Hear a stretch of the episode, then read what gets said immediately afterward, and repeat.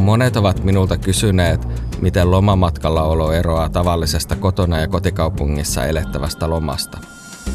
Kysymys kertoo siitä, ettei kysyjä ole kenties koskaan lomallaan matkustellut, tai sitten siitä, että kysyjä on poikkeuksellisen mielikuvitukseton henkilö. Tähän kysymykseen on mahdoton vastata jakamalla vinkkejä. Lienee pakko kutkutella kysyjien mielikuvitusta. Valitkaa vaihtoehdoista aina se, joka miellyttää teitä enemmän ja miettikää sen jälkeen kumpi sopii lomailuun matkoilla paremmin ja kumpi lomailuun kotikaupungissa. Aloitetaan. Olet suunnittelemassa viikko-ohjelmaa. Vaihtoehto A. Viikon aikana aiot raivata vuoden aikana kasaantuneen sanomalehtipinon, poistaa liian pienet vaatteet kaapista. Aiot myös käydä moikkaamassa sukulaisia heidän rivitalopihalla Kenties he pyytävät sinua grillaamaan, olihan lähimarketissa marinoitu Kassler tarjouksessa. Vaihtoehto B. Viikon aikana aiot ottaa paikallispussin naapurikylän uimarannalle, suunnittelet näkeväsi Matissen paperileikkausteoksista tehdyn erikoisnäyttelyn. Sinua kiinnostaa myös yökerho, josta oli juttu netissä. Siellä on tällä viikolla vierailulla Islannin kuumin DJ. Olet aamupalalla. Vaihtoehto A. Viikon aikana olet päättänyt testata ainakin viiden eri kahvilan aamupalatunnelman. Tärkeintä on, että voit iloisten vanhusten kanssa nostaa pastismaljan alkavalle päivälle. Vaihtoehto B. Lomalla on hyvä hetki tyhjentää viime talven marjat arkkupakastimesta, niinpä ostat laktoositonta ja rasvatonta jukurttia lähikaupasta ja herätät kumppanisi joka aamu blenderin surinaan, Pakasteherukat ja äidin poimimat vademmat mössöityvät piimän kanssa terveelliseksi vitamiinipommiksi. Jaksaa taas suoriutua päivän suunnitelmista. Illalla kutsuu kaupungin yöelämä. Vaihtoehto A. Tilaat terassilla lasin samppania ja katselet ympärillesi. Et tunne ketään, mutta kaikki näyttävät mielenkiintoisilta. Haluat olla hetken yksin, mutta seuraavassa paikassa olet sopinut näkeväsi kavereita, pimeä yö on lämmin ja tunnelma on vapautunut. Vaihtoehto B. Menet pitkästä aikaa terassille, tilaat lonkeron ja naapuri onkin ottanut jo muutaman liikaa. Hän horjahtaa luoksesi ja kysyy, koska viimeksi olet saanut kunnon kyydit. Yrität vetäytyä ja sanot odottavasi kavereitasi. Vilkaiset meseä ja tajuat, että heiltä tuli juuri valokuva jostain, jossa meri ei ole niin samea vihreä kuin Itämeri. Tässä oli muutamia esimerkkejä siitä, miten lomamatka eroaa kotilomasta. Vaihtoehtoja tuskin tarvii eritellä tarkemmin, ne tajusivat, jotka halusivat. Monet ovat minulta kysyneet, mitä matkalla kannattaa syödä.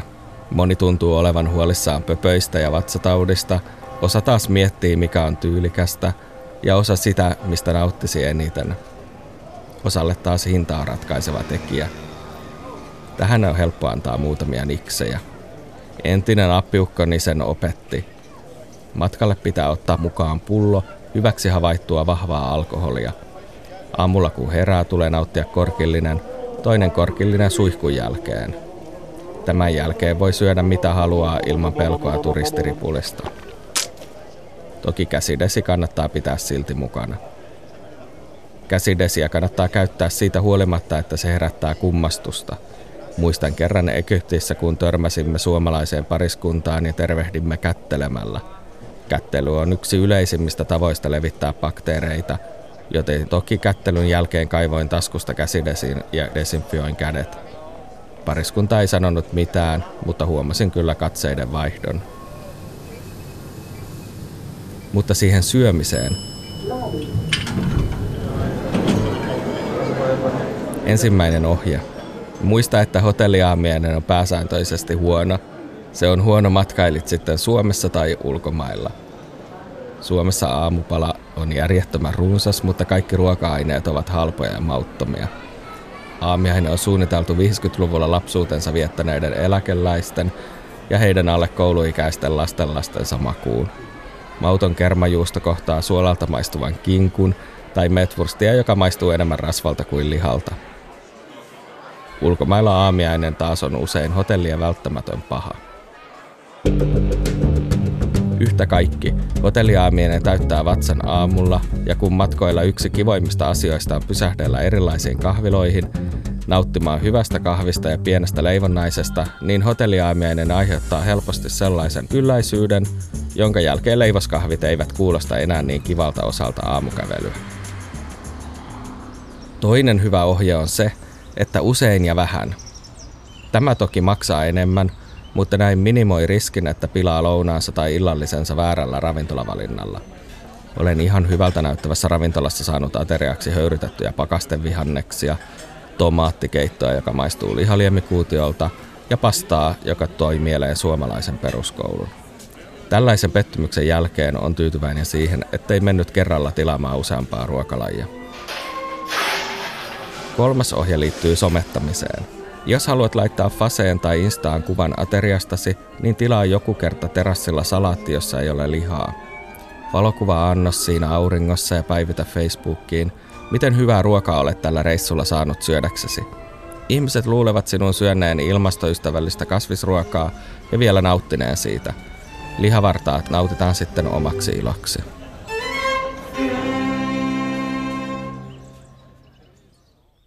Entä jos olet budjettimatkalla?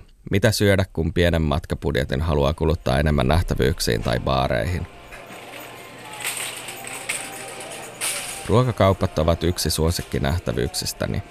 Haluan aina ruokakauppaan ja ostan sieltä sekä tuliaisia itselleni, mutta myös naposteltavaa majapaikkaan. Jos olen budjettimatkalla tai majoittunut johonkin kivaan Airbnb-asuntoon, niin tykkään ostaa syömistä vähän enemmänkin – kun jääkaappi on käytössä, niin juustot, leikkeleet ja mehut pitävät vatsan täytänä hyvin.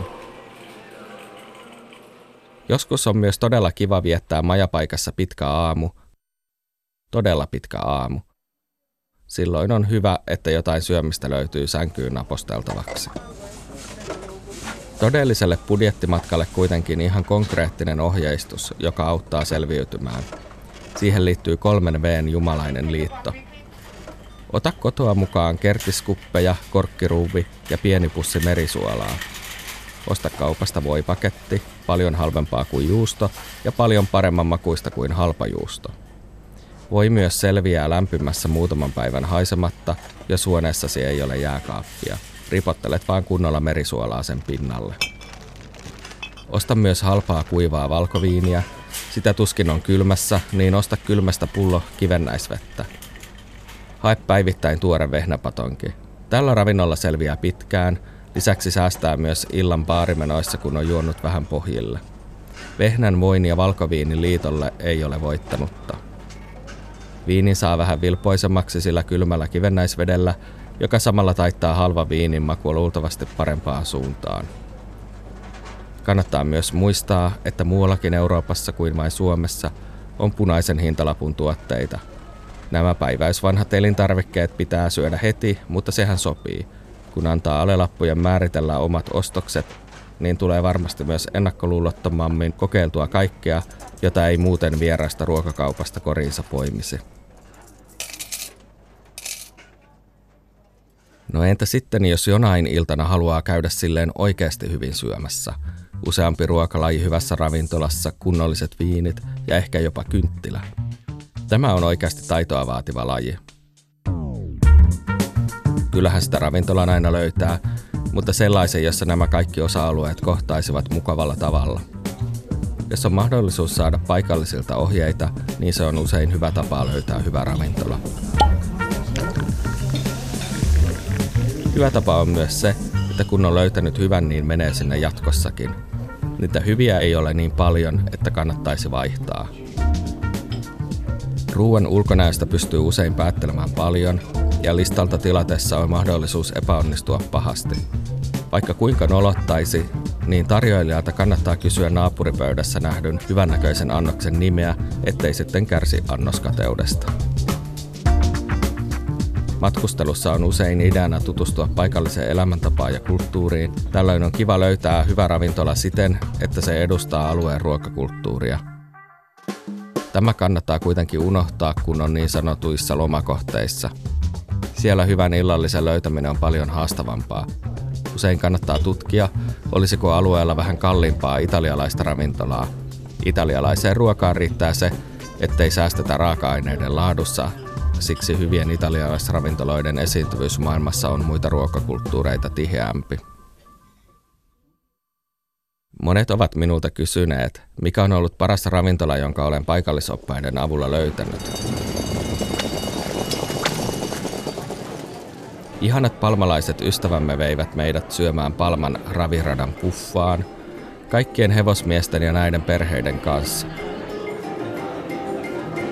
Valtavat tarjoiluvadit ja paillapannut olivat herkullisia, punaviini oli niin tymäkkää, että se oli pakko laimentaa kolalla juomakelpoiseksi. Ravintola oli mahtava elämys ja ruoka herkullista.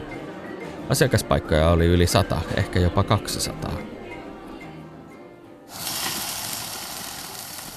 Huonoin kokemus taas on Kiinasta, jossa paikalliset suosittelivat ravintolaa ajatellen, että haluamme länkkäreinä mahdollisimman helppoa ruokaa ja löysimme itsemme syömästä luutonta ja mautonta kanaa ja juomasta liptonteetä. Kiinalaiset ylipäätään ajattelevat, että länkkärit pitävät pahasta ruuasta, siksi siellä on välillä valkoisena vaikea saada aitoa kiinalaista sapuskaa.